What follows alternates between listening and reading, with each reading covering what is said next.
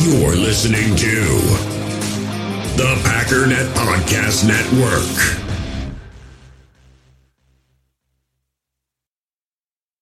We all have smartphones, and we all know they're pretty amazing, but they also can be amazingly distracting, especially when we're around other people. So, US Cellular wants us to reset our relationship with our phones by putting down our phones for five. That's right, a company that sells phones wants us to put down our phones. And to see what we find, learn more at uscellular.com forward slash built for us.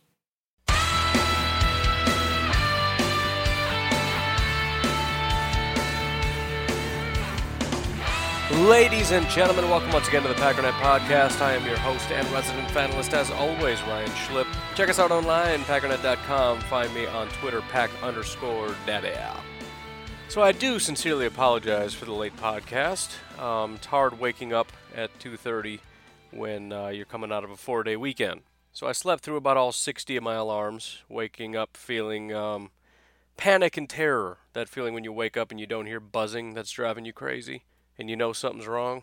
So, anyways, uh, because of my mistake, this is going to be a shorter episode because I just don't have time in the afternoons.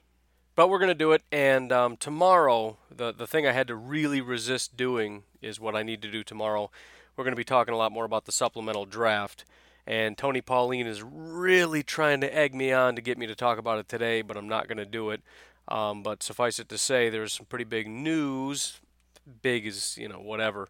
But according to Mr. Tony Pauline, the prize possession of the that's probably not a good way to put it. The the, the top prize of the supplemental draft, safety Jalen Thompson, apparently had a pretty big um, group of people checking him out, about 26 teams in attendance, and he singled out one team in particular that seems extremely interested in him, that um, met with him this afternoon, which is around nowish, and that team was the Green Bay Packers.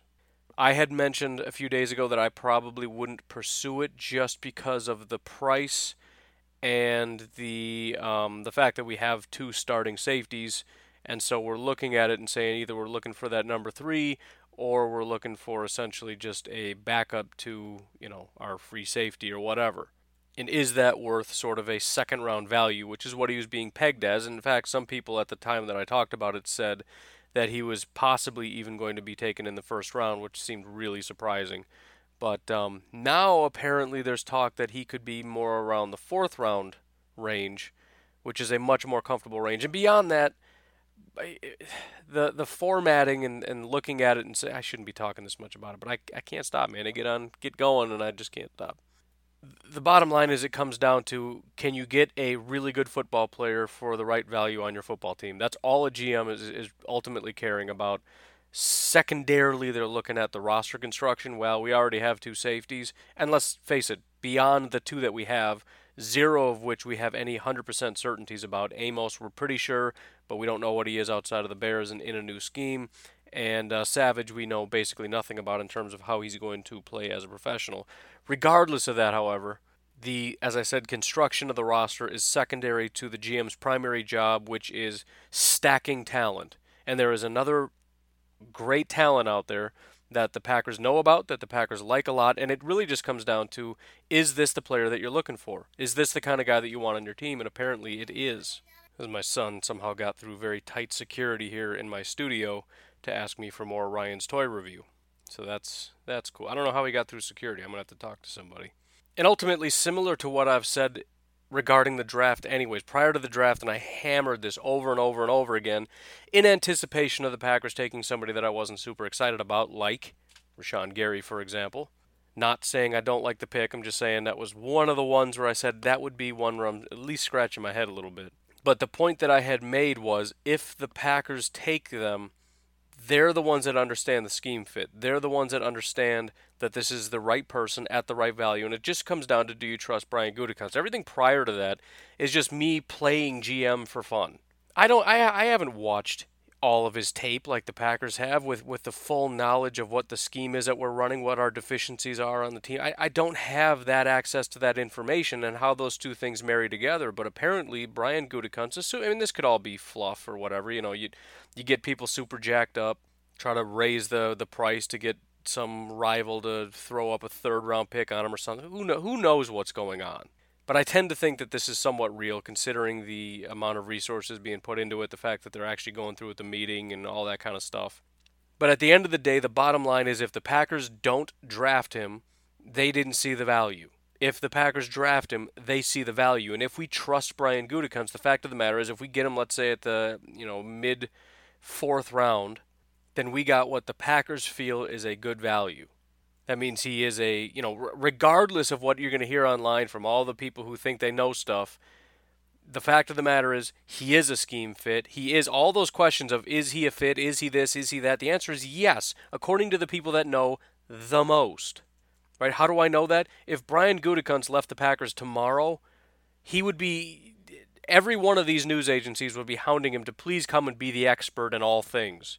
And he would be. He would he would be the, the biggest insider and the biggest everything about everything. If you want to know something about the Green Bay Packers and the scheme they're running and all that stuff, you would ask Brian Gutekunst. He would be the, the foremost authority on these things. Even a year after, after he's been gone, he would still be. But since he's the actual GM and he's actually tied in, we all pretend that he doesn't know what he's doing and we know what's going on. It's an interesting, fun little game. But it is exciting, and, and we may have, you know, I mean, it's essentially a 1 in 32 chance but we do know, and it shouldn't actually even be all that surprising. I should know by now that if, if there's red meat hanging out there, Brian Gutekunst is at the front of the line waiting to get a piece. It's been that way since he's had the job. again, the, the first year of free agency, it was just, you know, there are four teams in, interested. Packers are one of them. There's six teams interested in this guy. The Packers are one of them. And they, they were interested in calling about everybody. And then, of course, this past year, we go out and get all these free agents. It's a new era, and I should just expect these things.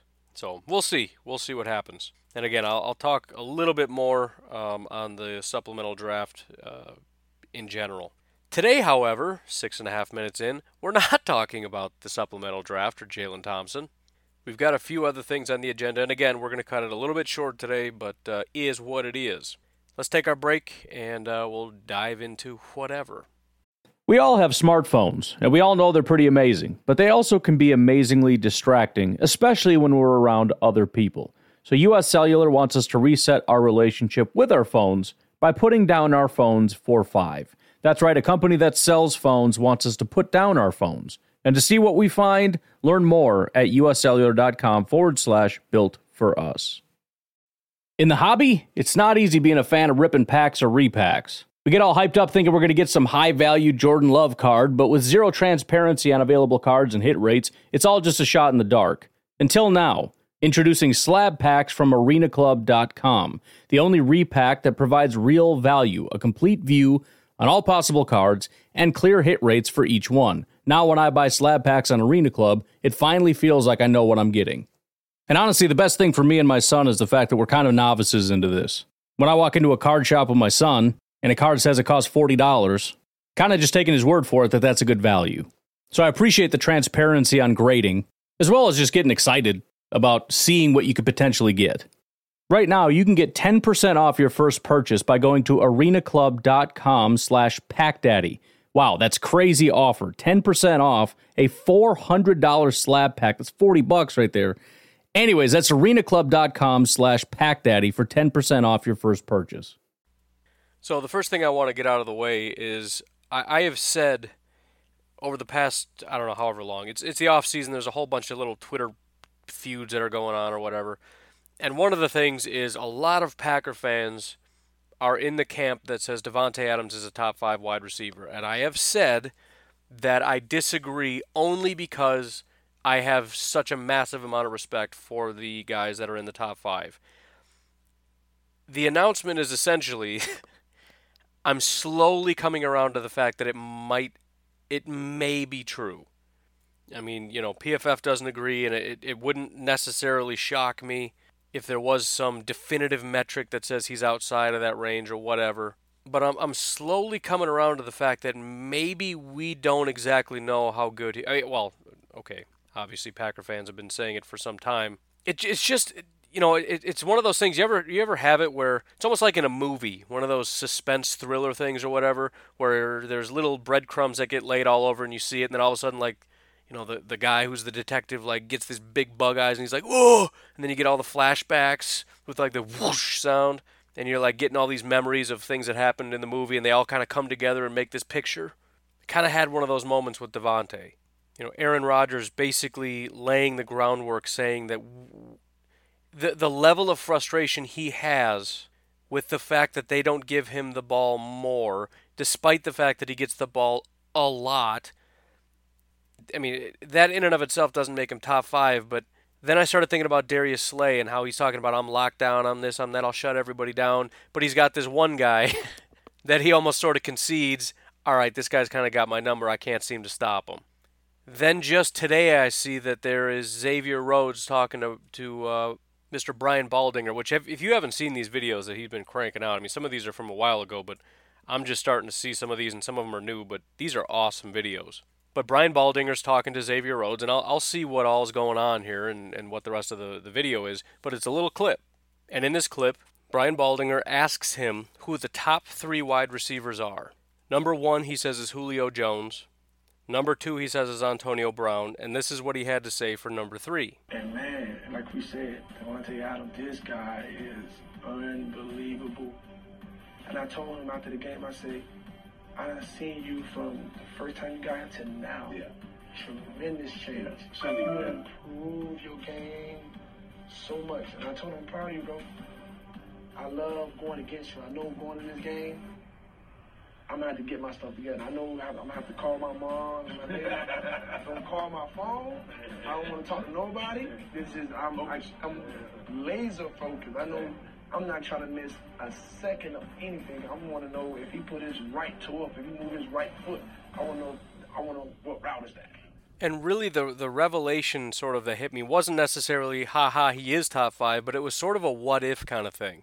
What if it, it's not just Aaron Rodgers that's being held back by Mike McCarthy in this offense?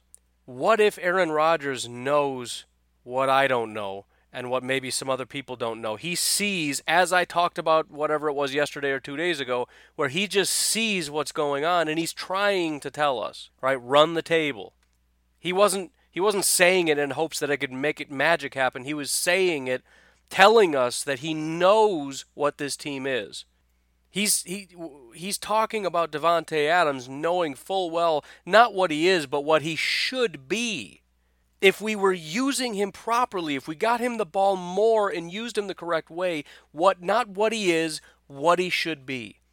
What is Darius Slay telling us? What is it what is it that everybody in the NFL already knows about Davante Adams? I know this seems small, but it, it's it feels big for me right now. Because being top 10 is, is big. Being top 10 is, is awesome, right? There's a lot of really, really, I mean, Mike Evans and, and, and you know, Thielen Diggs, whoever you want to put in the top 10 category, top 15 even, just incredible guys. Xavier Rhodes put Davante Adams with Julio Jones and Antonio Brown. He didn't say DeAndre Hopkins. He didn't say Michael Thomas or Keenan Allen or Tyreek Hill or Odell Beckham. He didn't say A.J. Green, Mike Evans, T.Y. Hilton. He didn't say Kenny Golladay. He didn't say Juju Smith Schuster or Amari Cooper. He didn't say Brandin Cooks. Now, I know, you know, Darius Slay, Xavier Rhodes, Aaron Rodgers, what do they have in common? They're all in the NFC North. Aaron Rodgers is on the team, Darius Slay is in the NFC North, Xavier Rhodes is in, in the NFC North. It's a respect thing, and they see him a lot, so it, it gets to be one of those things where you, you get to know him. How many times has Xavier Rhodes gone up against Michael Thomas? I don't know.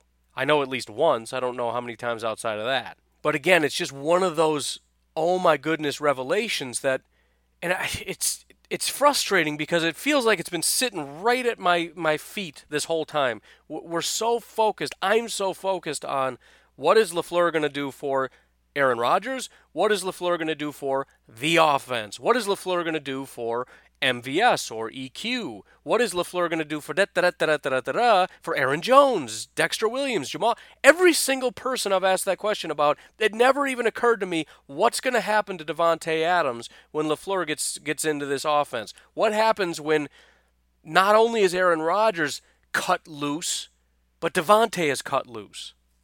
The the only thing, the only time I've ever really referenced that directly was when I talked about one particular route or or I guess I don't even know if you call it a route, and I forget what it's called now, option or something to that effect. But essentially, what it is is you're going to choose what direction to go. The wide receiver I'm talking about, either you cut in or you cut out, or you angle in, angle out, whatever it is, you, you choose left or right based on whatever you want to do and the quarterback just anticipate or doesn't even necessarily anticipates, just waits for you to make that decision and then throws. Davante Adams, when given the freedom, because we know his footwork and his route running is just second to none in the NFL. It's beautiful. It's it's maybe some other things where he doesn't quite match up. He's not as fast or as big as strong as Julio Jones, but his route running is unbelievable. You give this man a built-in design that says your job is to run right at that wide receiver or at that corner, stop and then you decide how you want to get away from them, and then the quarterback will throw it to you. It, it, it feels like that was a, a route built for Davante Adams. If that never existed in the NFL, it should have been manufactured for a guy like Davante Adams. I, I just feel like there is this impending storm coming that has just been sitting right in front of my face this whole time, and I never saw it. As much as everybody already knows Davante Adams is a good wide receiver, I don't know if any of us truly know it. And there's a part of me that wonders if we're about to find out this year. Now, there's still a question of is this actually going to work? Is the offense actually going to be functioning? And da da da da da. If it is, what is that going to do for a guy like Davante Adams? Th- think about this. It's something else that fits into this picture kind of nicely. Look at what happened when Aaron Rodgers went down. Jordy Nelson was essentially useless. Randall Cobb you, nobody on this entire offense was of any use whatsoever. Davante Adams looked like he didn't lose a step. Aaron Rodgers makes wide receivers. Davante Adams makes quarterbacks. I'm not saying he makes Aaron Rodgers. I'm saying he can go somewhere else and make him look good. He can play with DeShone Kizer and make it look like DeShone Kizer knows what he's doing out there. And although the, the very next year Aaron Rodgers was back, the offense was just as hampered as it was when Aaron Rodgers wasn't on the field. It was trash. It was terrible. It didn't work. It didn't function. It didn't make sense. And this is right in the prime of Davante Adams' career. He just started getting it going, and all of a sudden everything falls apart. But what I'm saying is, what's going to happen? Well, let me ask you this. Would you say in your mind right now that Brandin Cooks is one of the better wide receivers in the NFL? Call it top 20? I think I think that's without question.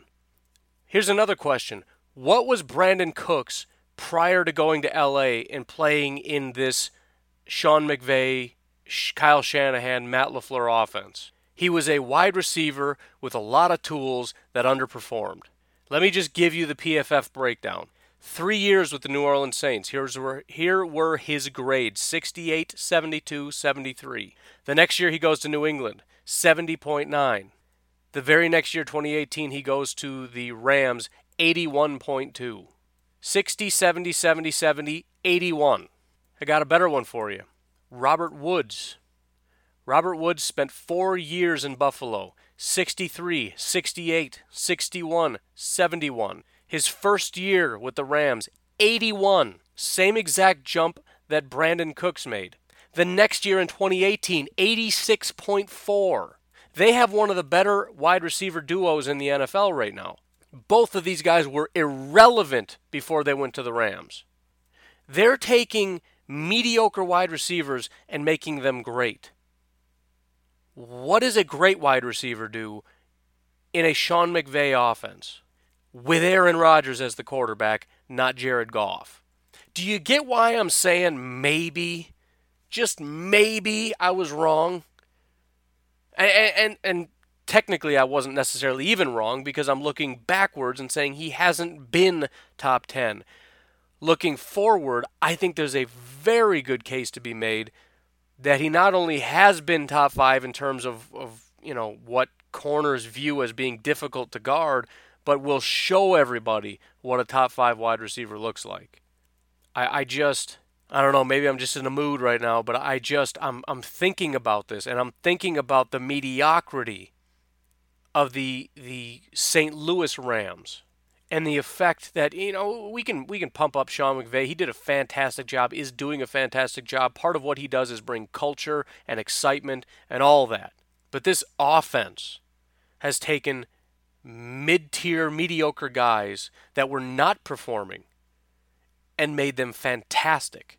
What's going to happen to Davante Adams? What's going to happen to Marquez Valdes Scantling? What's going to happen to Geronimo Allison and Equanimeous St. Brown? What are they going to do with Jace Sternberger? What is going to happen to Jimmy Graham and Marcedes Lewis? What's going to happen to Aaron Jones? What's going to happen to Jamal and Dexter Williams? What's going to happen to Aaron Rodgers? Davante Adams? My hope is that the Packers can reach 10 wins. My hope is that the Packers can be competent as a football team.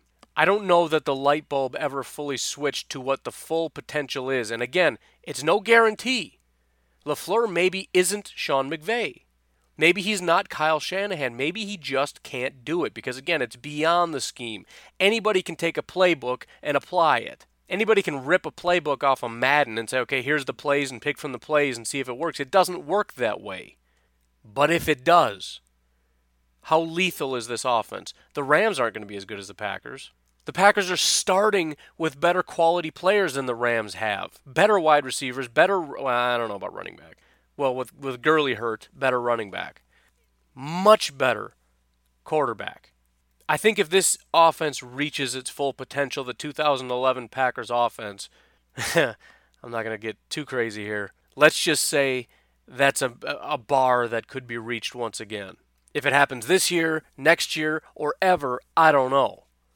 But what this offense has done for players and what it can do for players, especially a team like the Green Bay Packers, with guys like Davante Adams, with the greatest quarterback in the NFL currently, with young, unbelievably talented wide receivers, knowing what they can do for tight ends with guys like Jimmy Graham, who maybe aren't what they were, but given the right offense, given the right tools, can be special.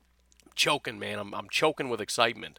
Jace Sternberger, I've been saying he was the best tight end in the draft. Sounds dumb, I know. That's coming from an unqualified scout. Prior to the pick, though, I watched him and I was super excited. And I know Hockenson is is way way above what he was as an overall wide receiver, as an overall receiver. Pro Football Focus said there was not a better receiver than Jace Sternberger in the tight end class.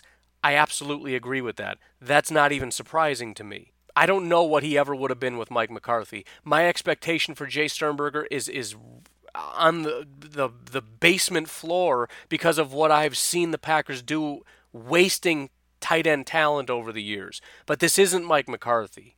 This is an offense being run by somebody who really, really, really understands the offense, who has been the right hand man of Kyle Shanahan for a very long time.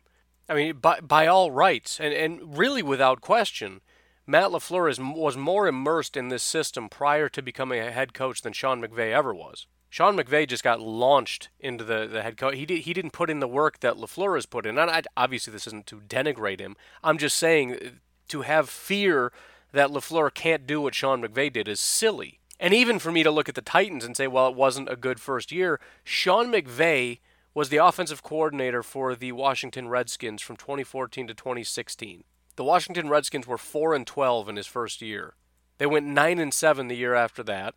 And then in his final year, 8 7 and 1. Then the Rams go off and hire him as a head coach, and look what he's done. Now I know he's not the head coach, so wins losses isn't exactly everything, but they were they were 12th in points, 15th in turnovers, 14th in touchdowns, in passing touchdowns, 21st in rushing yards, I'm, I'm cherry picking the bad ones because there's some good ones in there. But uh, the the point is, there wasn't just this clear picture that Sean McVay is this elite, you know, great person that uh, when he becomes a head coach is going to be what Sean McVay is. Nobody could have possibly known that. But again, as, as far as being able to understand the Kyle Shanahan system, remember in, in 2013, Kyle Shanahan was the offensive coordinator of the Redskins. Matt LaFleur was a quarterback's coach, Sean McVay was a tight ends coach. By all rights, who's higher up on that list? It's Matt LaFleur. When Shanahan reemerges because he basically goes to the Browns for a year, the coach is there and then resigns because Johnny Manziel, he's being told, has to be the, the quarterback. Kyle Shanahan looks at him and says, No, I'm not doing that. So he quits. He goes over to the Atlanta Falcons, and who does he bring along with him to be his quarterback coach? Matt LaFleur. So uh, the, the, the point is, he's been immersed in this for an unbelievably long time. And while Sean McVay was being the offensive coordinator for the Redskins, Matt LaFleur was continuing to learn underneath the offensive coordinator, Kyle Shanahan. And that, of course, is when the Atlanta Falcons just completely blew up. So it is exciting. You know, I, I try to have tempered expectations because I don't know what's going to happen. I don't know what it's going to be, but I, I think at the very least, what I should do and I think what we should do is while we have a measured look at this and say, okay, there's no guarantee the Packers are going to be very good. They could win six games again. They've got a tough schedule. You know, 10 wins is a, is a decent benchmark to say, hey, that was a good season. 12 wins is a great season. But I, I don't know that I've fully uh, uncovered, and I think it's fair to assess it and say, best case scenario, this is basically an unbeatable team.